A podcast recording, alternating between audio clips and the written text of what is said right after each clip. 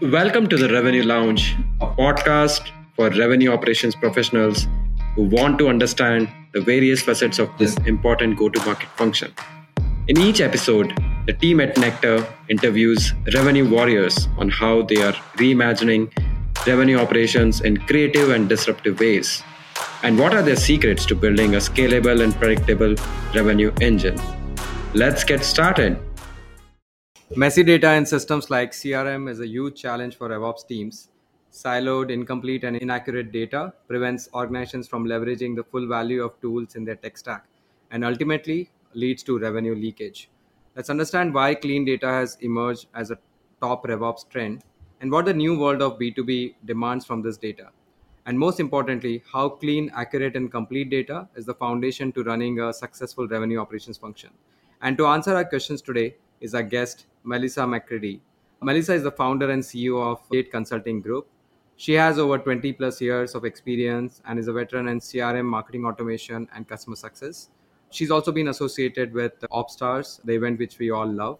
Hi, Melissa. Thank you so much for joining us today. It's so nice to have you on the show. Thank you so much for having me. Glad to be here and excited to get talking about data. Exactly. I'm stoked for the conversation today. You and I have been talking about it on and off, and this is exciting. Very interested in knowing more about your perspectives today.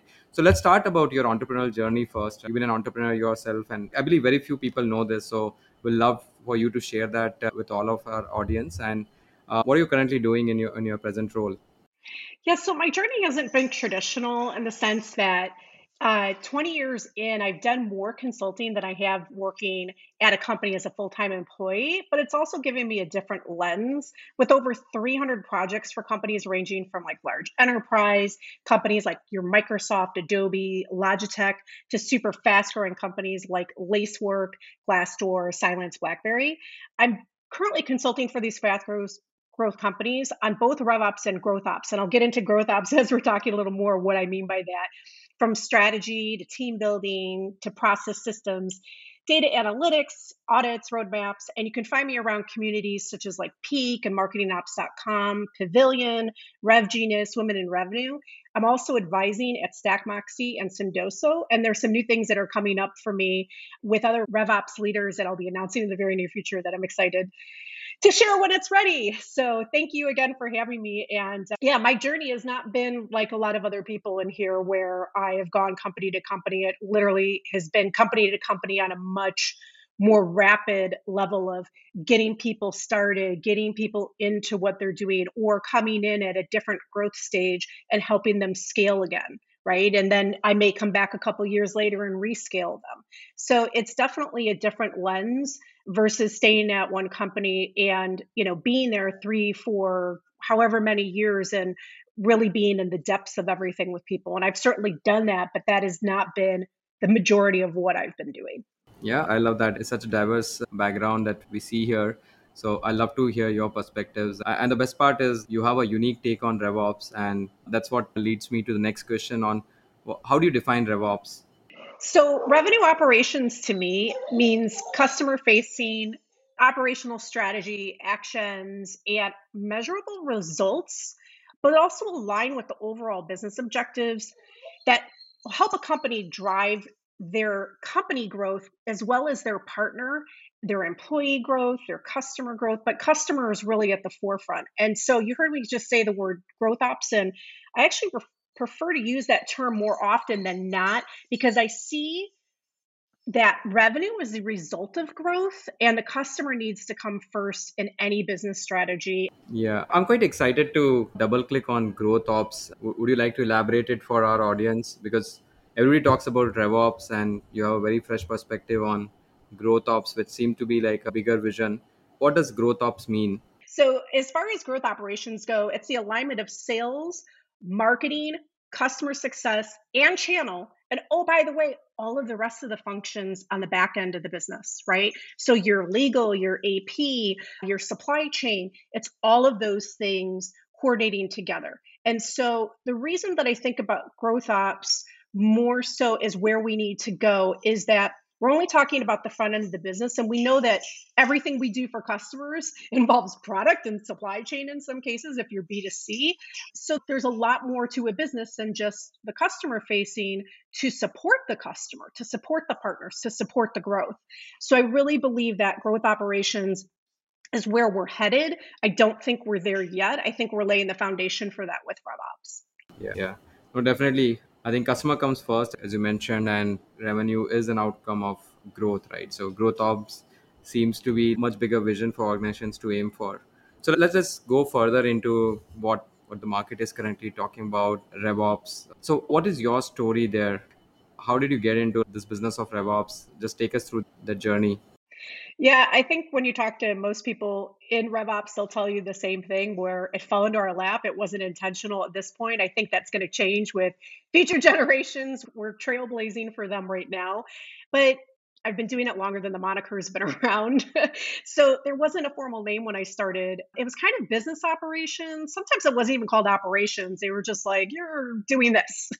you know, it's like you're business development, but you're doing all these operational things too there wasn't a career path for it but I also had a lot of exposure to different functional areas earlier on in my career, from legal to like bookkeeping to doing sales and marketing. I sat in as a interim director of customer success for Glu Mobile. I mean, who would have thought Glu Mobile, right? A gaming company.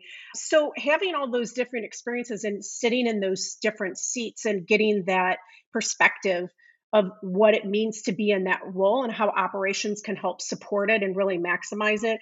I think that really is my journey. My journey really is that having sat in different seats to experience it and I think that is something that if someone's getting into RevOps, that's a really good idea to do is to ask for shadowing opportunities in different roles. And I know that the last company I was with full time, we had incorporated that in. And I had suggested that we do these kind of like, let's shadow each other for a day. And what a difference it made of just everybody start listening to each other the change management got easier. But i think ultimately when it really started becoming revops it was business systems. And it was like where do you go? Are you in it are you in operations? Are you under sales or where you're sitting? And i think that it's something that has ended up on our doorsteps and we're all trying to figure out okay how do we create these paths for the future generations to be able to take this on as a career and continue to evolve revops? Yeah beautiful it's very interesting journey that you've had there. So tell me about the challenges you've faced with respect to RevOps and running RevOps as a function. Uh, and let's focus more on the data specific challenges because that's that seems to be like the number one pain point that we keep hearing. I mean, I've got like over 15 guests on the podcast so far, and out of data process systems and people, I think data becomes a number one pet peeve for everyone. I may have a little bit of a different answer watching some of the podcasts, but first of all, I think having controls on the data is really the biggest data challenge from knowing where the data originated to who can who can modify it, what process drives the data collection, the data quality itself and data governance. The core of data strategy starts with how it's controlled to ensure that you get quality information and analysis. So I think that that control piece is the biggest challenge because it depends on the environment, right? It depends on how things are structured, even from an organizational perspective, from who, how is it structured where sales is owning Salesforce and customer success is owning Gainsight and marketing is owning Marketo, Eloqua, Pardot, HubSpot, whatever that may be. And when they own that, what does that mean on those controls when you have a system that is integrated with it you know there are very important control conversations that need to happen that tend to not as a part of just picking a technology process. So we pick something because we've used it before but we really haven't done the requirements of what we really need. And it doesn't mean we're not going to end up in the same place. We just haven't been very articulate with our business partners across you know the functional areas to be able to really get past those data controls and move into more of this I, it's a unified view of the data, but it's also a unified control view of the data and getting people in that mindset that the more it's controlled, the more quality that you can get out of it, and the more the company is going to benefit when you take that approach. Yeah, I love the fact the way you describe it, unified control view of the data. I think it's important. Everybody talks about a unified view, but I think unified control view is even more important because then it's more intentful, it's more directional, and there's more value out of that particular data set if, if it's controlled. Yeah. So, what do you think is the cause of bad data? Can you cite some reasons for this bad data that creeps into our systems like CRM? People. Number one reason bad data goes in, it starts with decisions, right? And it starts with people making decisions about it. So it goes from people having access to import bad data. Maybe they're missing processes and automation to keep the data controlled, like a washing machine for zip codes or area codes or states, right? And now all of a sudden, all of that regional information or targeted personalization now has lost some of its value, right? We have systems integrations where data strategy was not prioritized correctly. So people were just like, we'll clean the data after we do the migration. And you're just going, oh boy, here we go again. and then people input incorrect, incorrect data, right? So automated data processes that are also not as accurate as they need to be from just ex- a good example would be lead lifecycle, where a lead comes in, now it's not getting routed correctly. Now there's no real way of capturing when a meeting was scheduled versus held versus rescheduled versus attribution on that data. And now you're converting it and you've lost all those different pieces along that lifecycle. And now how are you going to report it? Right. And so attribution is broken, your life cycle velocity and conversion rates are definitely impacted by that and probably not in the best way.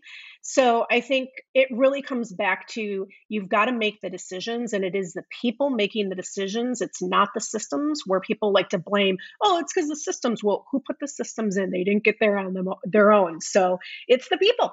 Yeah, yeah. And I like to add to that systems like CRM are not meant for the people who are using them in the end. AEs or SDRs are supposed to input the data. So there's always this friction between man and machine where we're expecting the humans to update the data and in return they're not getting anything out of it right if you look at the end users they don't see value coming to them obviously there's value to the organization there's value to the leadership there's value to the revops teams who are running the crm system but the users who need to give the data that is required by this backend team I think they don't see value, and there's always this friction on: is it helping me sell better? Is it helping me to do um, my job better, or, or am I getting my paycheck at the end of the day because of this? So that fundamental question doesn't get answered, or the conviction is not there, and that, that's another reason uh, I've seen a lot of organizations are having with incomplete data, bad data, because you're dependent on the human to update it at the end of the day. So well, here's here's another thing I like to add to that too.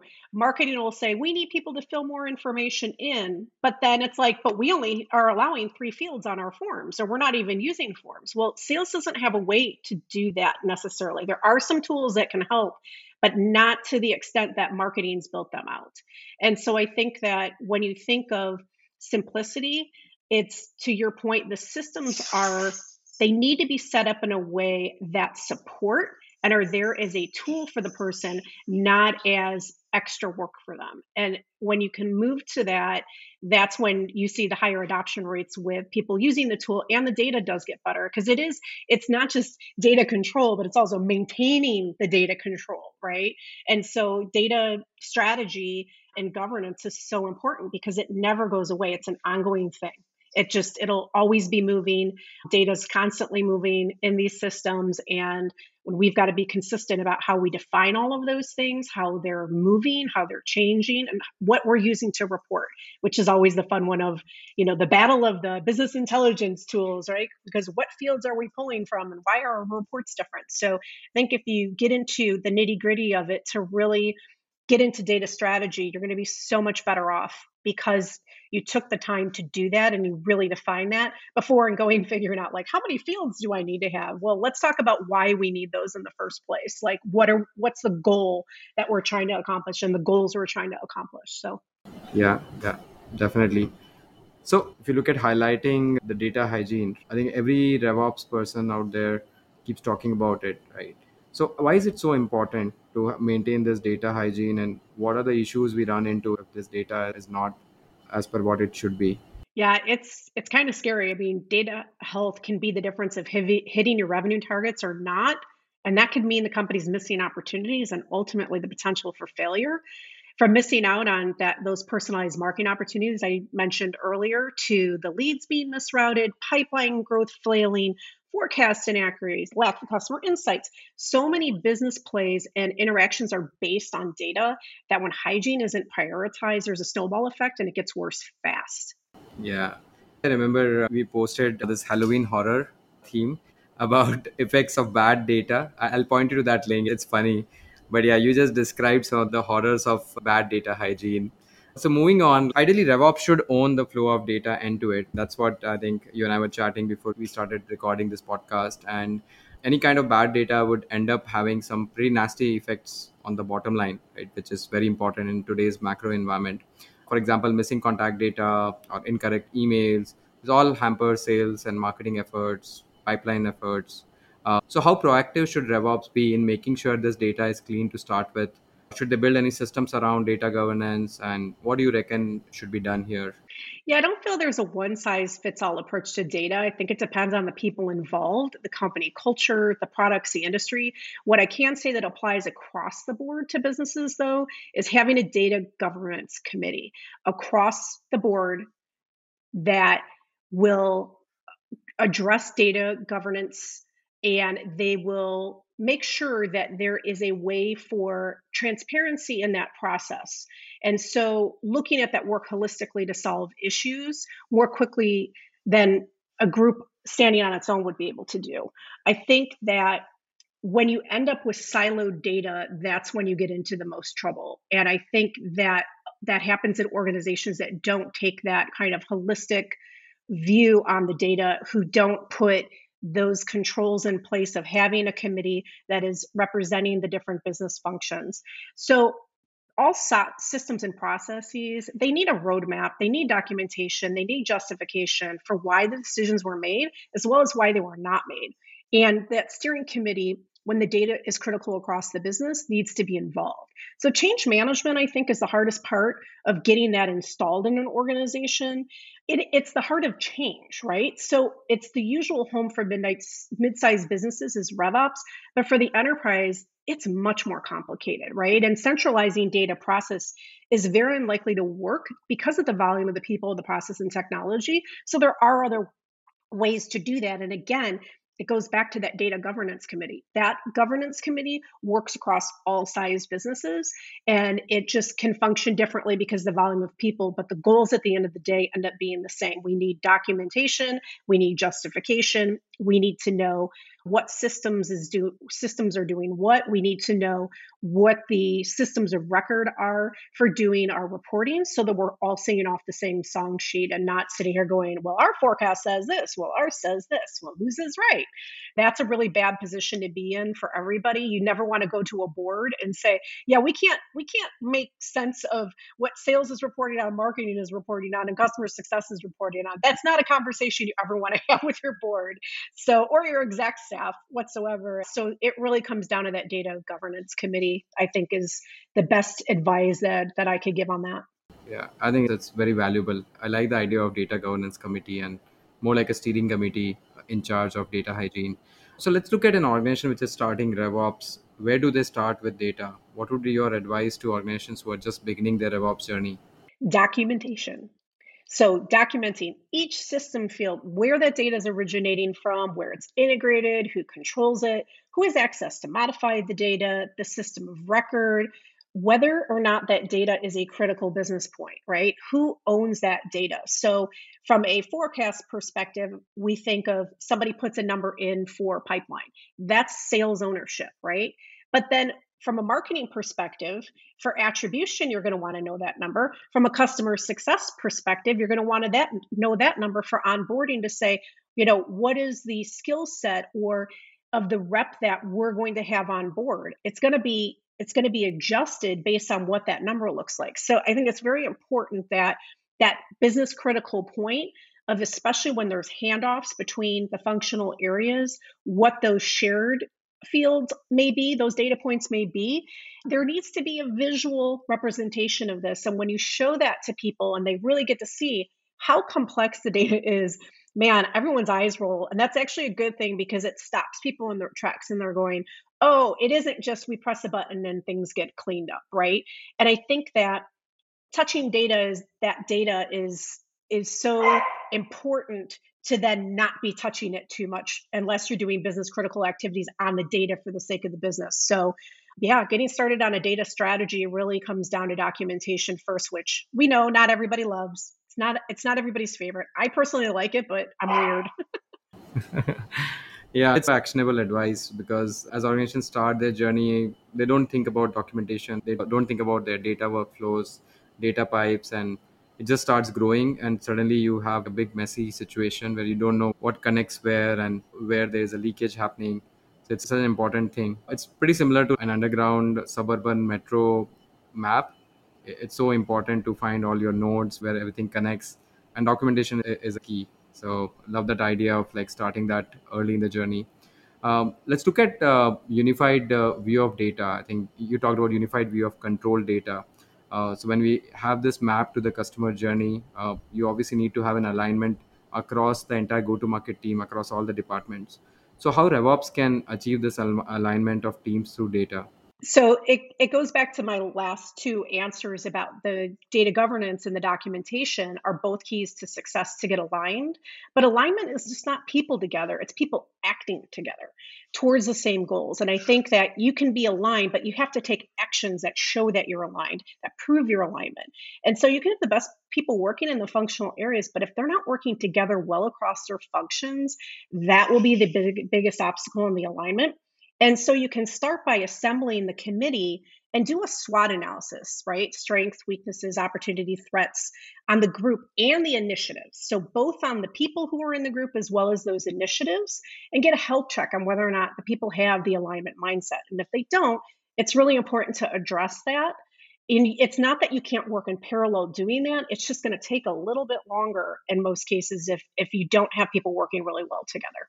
So let's move to tech stack, right? I think uh, it's an important uh, point to discuss. Tech stack are deeply connected to data. Either they process the data or, or sometimes they generate the data. They definitely use the data, right? So if you have to map the flow of data seamlessly between multiple tools and then those tools connecting back to CRM, it requires strategic thinking and it's important to then design your tech stack. So what would be your tips here for our audience? What they should do when they are choosing their tech stack and how that whole tech stack design should take place, uh, keeping this whole unified view of data in mind? It really comes down to requirements. And I cannot say this often enough, but a formal requirements review process is necessary. I said this a little bit early too, where people just go, well, we're going to end up in that same spot. Let's just not waste the time. No, you still need to do it because what can seem obvious isn't right? So the amount of technology available, first of all, is astonishing, and there's a lot of crossover in the tools and the functions and that your business not may not need it for 12 to 18 months or more and you may be better off with something that is a little bit less expensive during that time as well as something that's easy to scale off of. And i think spelling out the requirements safeguards the tech stack from carrying unnecessary technical debt. I cannot share how many times i walk in where i'm like are you guys even using that?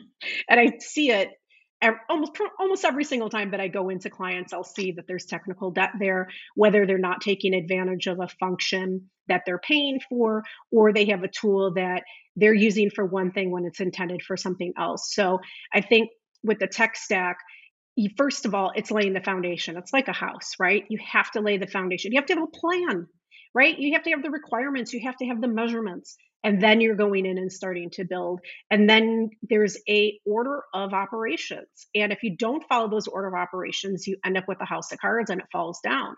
I'll laugh and be like why are you putting curtains up and you don't even have a wall? So there's certain tools that are the curtains and there's certain tools that are the walls and certain tools that are really that platform piece of the foundational uh, the tech stack. The the tighter your foundation your tech stack, the faster you'll scale. I think that's the most important thing for companies to realize is your scalability and your speed to market is going to be dependent on how well you build that foundation out and continue those practices of building and stabilizing before laying more and more things on top. So it's tough, especially in a super rocket ship fast paced growth company, but it still can absolutely be done. It's just following the disciplines to make sure that those requirements are getting collected and that you go back and you review those when you're thinking of, I don't think this is working for me anymore. Look back at those requirements and you'll get a story of, did we cover that? Because that can happen as well. You're not thinking about it yet, or you didn't think it was that important just yet. I think it's so common to see tech stack becoming house of cards, as you pointed out and then it leaves a lot of residue and debris. The same time, there's so much of SaaS wastage that happens. It's not just the cost of tools that you pay and don't use, but it's about the overhead of maintaining them and the data access and the controls and the silos that they create. It's just a massive, massive problem. I think it's a big opportunity for a lot of organizations, especially in the macro environment when people are cutting costs, looking at optimizing the productivity or or even the tools, right? So it's the right time for everybody to get their house on order and then avoid this house of cards. This is the time you want to do more with less. You hire somebody like me to help you. you hire us to help you, right? Because we're going to be able to assess quickly. I think that's the really important piece about it. Having done it with that many companies, and you see the trends of where the pitfalls are and you see the trends of where things work really well and you it's not a one size fits all but you're able to take those things and piece them together. And i think that yeah it's I, mean i could go in and i'm like symptom symptom symptom here's here's your root cause right? And a lot of people will go in and be like symptom symptom symptom and they solve for that but they never really get to the root cause. And it's experience. It's having done it a lot of different times and seen a lot of different things that impact it. Politics are huge in impacting what happens with systems when when politics rears its ugly head. It's one of the hardest things to get past and there's that change management thing right? Like sometimes you won't go anywhere. And sometimes, I mean, I know as a consultant, I've had to walk away because I just say the change readiness, it's not there yet. So, change readiness is really important to know that you're ready. And if you are ready, do you have the, the, strategy and the leadership to get it done. So I think with the tech stack piece, it comes back to yes, it's requirements, but it's also do you have the right teams assembled for this? To do this before you're going in and pitching for budget or explaining you know your project charters which project charters are very important that a lot of companies i see more doing which has been great to see but having that project charter of we're doing this because and here's how it aligns to the overall initiatives in the company and here's what it's going to produce for us. How long it's going to take who's involved and how much it's going to cost. You have to go in with that laid out to really secure what you need to get it done. And having those requirements nailed down is that first piece to figure out the rest of the game plan. That's so crucial. So let's talk about the future of RevOps. Where do you see this going? What trajectory do you think it's going to take? The last five years have been crazy. I mean, I was talking to somebody. I think we used to have around what 14,000 jobs for RevOps on LinkedIn beginning of the year, and now you got somewhere around 51,000. So that's like 3x growth that we're looking at or 3.5x uh, so i think we are in a massive trajectory. There's too much of demand and too little supply. So that's on the people side. But overall when you look at future of revops where do you see this going in the next five years? Well first before we were chit chatting, before we started, I was mentioning about how the RevOps role really isn't defined correctly.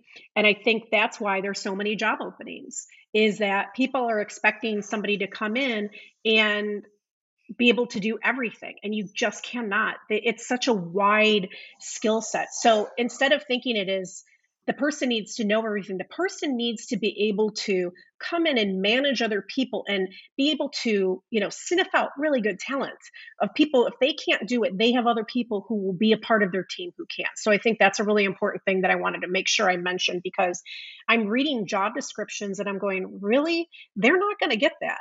They're going to get somebody with sales operations doing commission, but they're not going to get somebody who's laid down ABM operations strategy, right? You're not going to get both.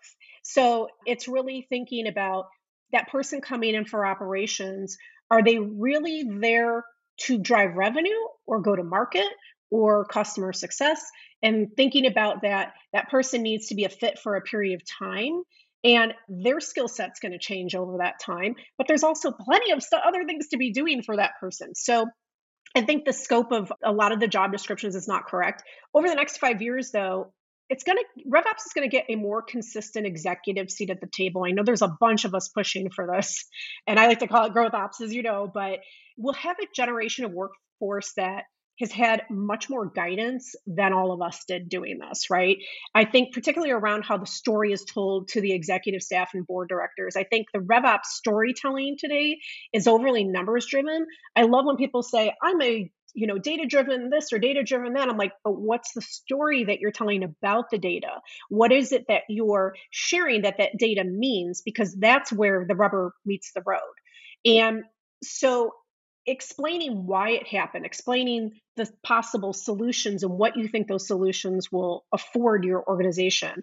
And I definitely do hope that that growth ops moniker starts to take hold, and I'm definitely seeing more of it. So I'm getting excited every time I see growth ops. But then, funny enough, growth ops tends to be more the marketing sway. So we've got to have something that kind of meets in the middle. So we'll see what happens. But I'm definitely very pleased to see more of these roles coming about more leadership. I'm seeing actual VP titles with these roles. But as I said, like people need to take a step back and reset expectations on what they want and what they're going to actually get. And I think that's a lot of it has to do with because it's a newer role. And traditionally, sales operations has been in that role, and that's quickly changing. And I have a question that I've asked people, and it's funny, I've only had one person tell me that they didn't agree with me. And better believe they were a sales ops person. I said, if you were to say who knows more, and it's not to pit people against, it was just literally like, I'm wondering what people think about this. Who knows more about sales ops? Does does marketing know more about sales ops than sales ops knows about marketing ops? And everybody said to me, except for one person, marketing ops knows more about sales ops than vice versa. And I said, Yeah, I keep seeing that. You know, I'm sure that's not the case everywhere and I'm sure, certain that there's plenty of people who know plenty of stuff. But it is interesting that there's a perception of that. And that goes to show that there's a shift in mindset when people are hiring that should be revisited about what that expectation is for that role. Because I think, as I said, you get the right leader in there helping and knows how to find that talent and has worked with talent and can bring that talent with them or just knows you know the, the agencies or or the you know the vendors who are out there the solution providers the tech stack providers those people if you know those things and you're bringing those in you know that's the right person right? They you, they know how to do that. They know how to get it implemented. They know how to make things happen instead of the person who's going to be really good at just commissions. So commissions are their own thing and i have done commissions. It's not going to be the first project i pick to do ever again. Same with cpq like no thank you. Quoting tools are a pain you know putting all the products and discounts and all that. You know it's it's not my favorite thing to do but i know some really great people who do it so hey. I'm going to use the hashtag growth ops now. I think you definitely nailed that today. Yeah so this brings us to the end of first section moving on to the next one, which is my favorite section, gives me a perspective on our guests. It's a rapid fire. So let's bring it on. Let's talk about books. What's the book that you recently read and you loved it? I have to do two. so I have Growth IQ by Tiffany Bova, which actually came out a couple years ago. But I got to meet Tiffany at OpsStars, which was amazing. She has another book coming out, I believe, in March. And then my other one is Move by Sangram from Go to Market Partners, who's also the co founder of Terminus. Um, Sangram's just awesome. Just one of those people who's just infectiously intelligent, and you get smarter being around him, right? Kind of like you are. like I always feel smart when I talk to you.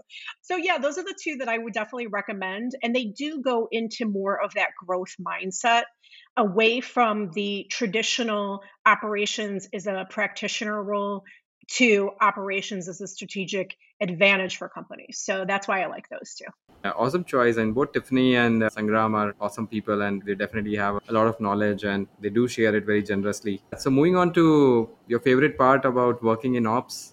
The people. I always say these are my people. I know because you can actually talk about like your your issues with work, and there's not a ton of us, right? So it was very funny. Like OpsStars was a perfect example. People get together and they're like looking around, like, oh my gosh, everybody has an idea what I'm talking about.